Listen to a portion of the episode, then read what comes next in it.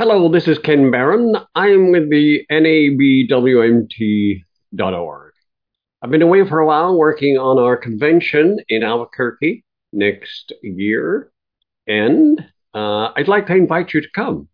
It's going to be a really great convention in a beautiful city uh, with stunning landscapes and uh, really spectacular programs.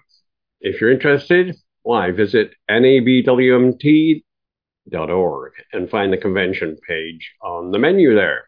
But today, defending democracy, young and old voters. That's my topic.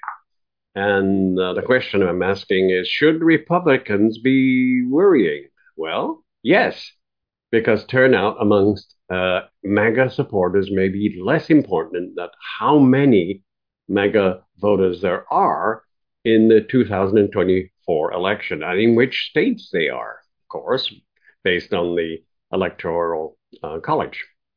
Over 56% of self identified MAGA voters are over the age of 65 as of 2020. By 2024, the proportion of MAGA voters are over 70 will be greater than 50% and will put these voters in the likely category of voters leaving the electorate, dying ill, and maybe unable to vote. It may be the case that the absolute number and share of the electorate that are MAGA voters is diluted in 2024 by their own exit from the electorate and the entry of new and younger and non MAGA voters. Let's hope that happens. This generational change will be a key factor in the election. So between 2020 and 24, quote, about 13 million adult citizens will have died, end quote. And, begin quote, these lost voters favored Trump in 2020 by a substantial margin. And then my rough estimate based on polls is that Removing these voters from the electorate would increase Biden's national popularity vote margin by about 1.2 million votes. That's the national vote. The aging of the electorate works to the advantage, of course, of Biden and his fellow Democrats. So too does what is happening with young voters at the other end of the age uh, distribution. Let's talk about Gen Z uh, roughly between 11 and 26 years old, they are on fire. This generation spent their entire school lives during mass shootings, drills, and witnessing a mass shooting at a school in the news regularly. Dobbs, climate, homophobia, gun violence are all driving this generation away from the GOP. 50 million young people will become eligible to vote between 20, 2020 and 2024. And our hope at the NABWMT is that they will vote our values, which are progressive. How many of them will vote and how they will vote is a key uncertainty that would determine the election. Given recent patterns, there is little doubt that those that vote will favor the Democratic nominee but by how much? There are some developments going into the next election that defies attempts to determine whether Democrats or Republicans will come out ahead. One of the most critical uh, variables in the 2024 presidential election could be Cornel West's Green Party candidacy, swinging to the election to Donald Trump. Could that happen? He may be able to garner even two to five percent, then that could doom Biden and the country. But as a sidebar, will he be able to make enough money and get enough uh, votes? It's hard to imagine. And where where would those votes go?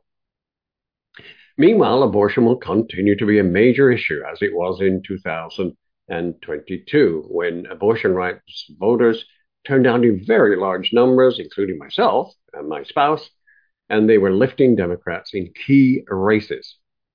The fact that red states moved more and more to extremes, including banning abortions for rape and incest, watching women bleed with untreated miscarriages, seeing doctors flee criminalizing going to another state will fire up suburban and young voters.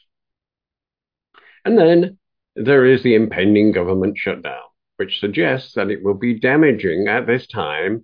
Trump has chosen to get involved directly, which is a mistake, in my mind. Republicans' dysfunction in recent re- uh, weeks has occurred in broad daylight, which increases the odds that w- they will get the lion's share of the blame. Let's hope. The GOP is talking about shutting down government, impeaching the president, removing the speaker, and crippling the military by blocking vital promotions. There is one issue that has been increasingly troubling for Democrats. Will the modest but significant shifts among black and Hispanic voters towards the GOP continue? And will they increase? Republicans could make significant inroads with Latinos in the Southwest. They could change the dynamics in states like Arizona and Nevada. But the shifts to the Republican Party amongst minorities would need to outnumber the pandemic um, era arrival of left-leaning, left-leaning transplants from coastal urban cities. To that extent, the transplants have settled in their new um, homes. Can they solidify uh, Democratic support? Interestingly, data shows how the pandemic drove urban professionals who were able to work remotely disproportionately uh, Democrats. They moved out of coast, uh, progressive cities to seek more space or recreational amenities in the nation's suburbs and the Sun Belt. This moved liberals out of electoral districts where Democrats reliably won by large margins in many purple regions that had the potential to swing.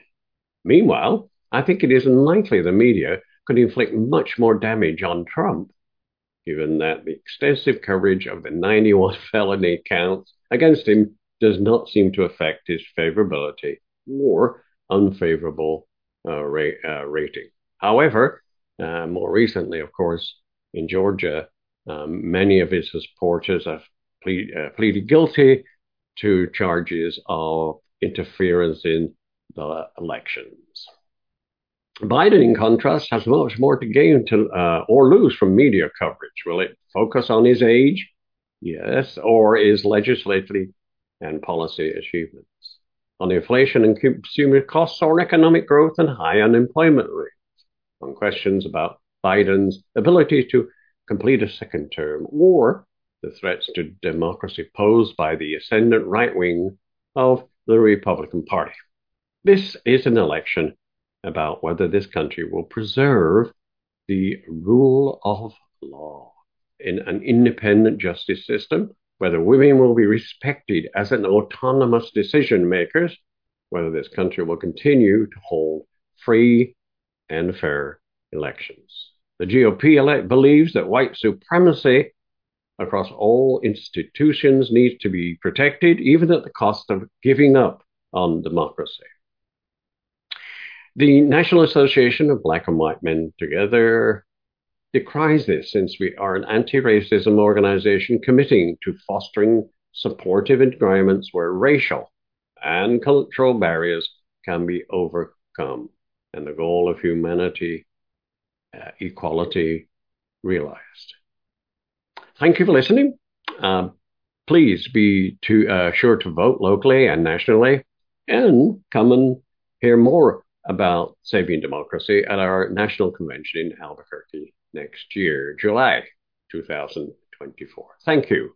Thank you so much for listening. Um, we'll talk again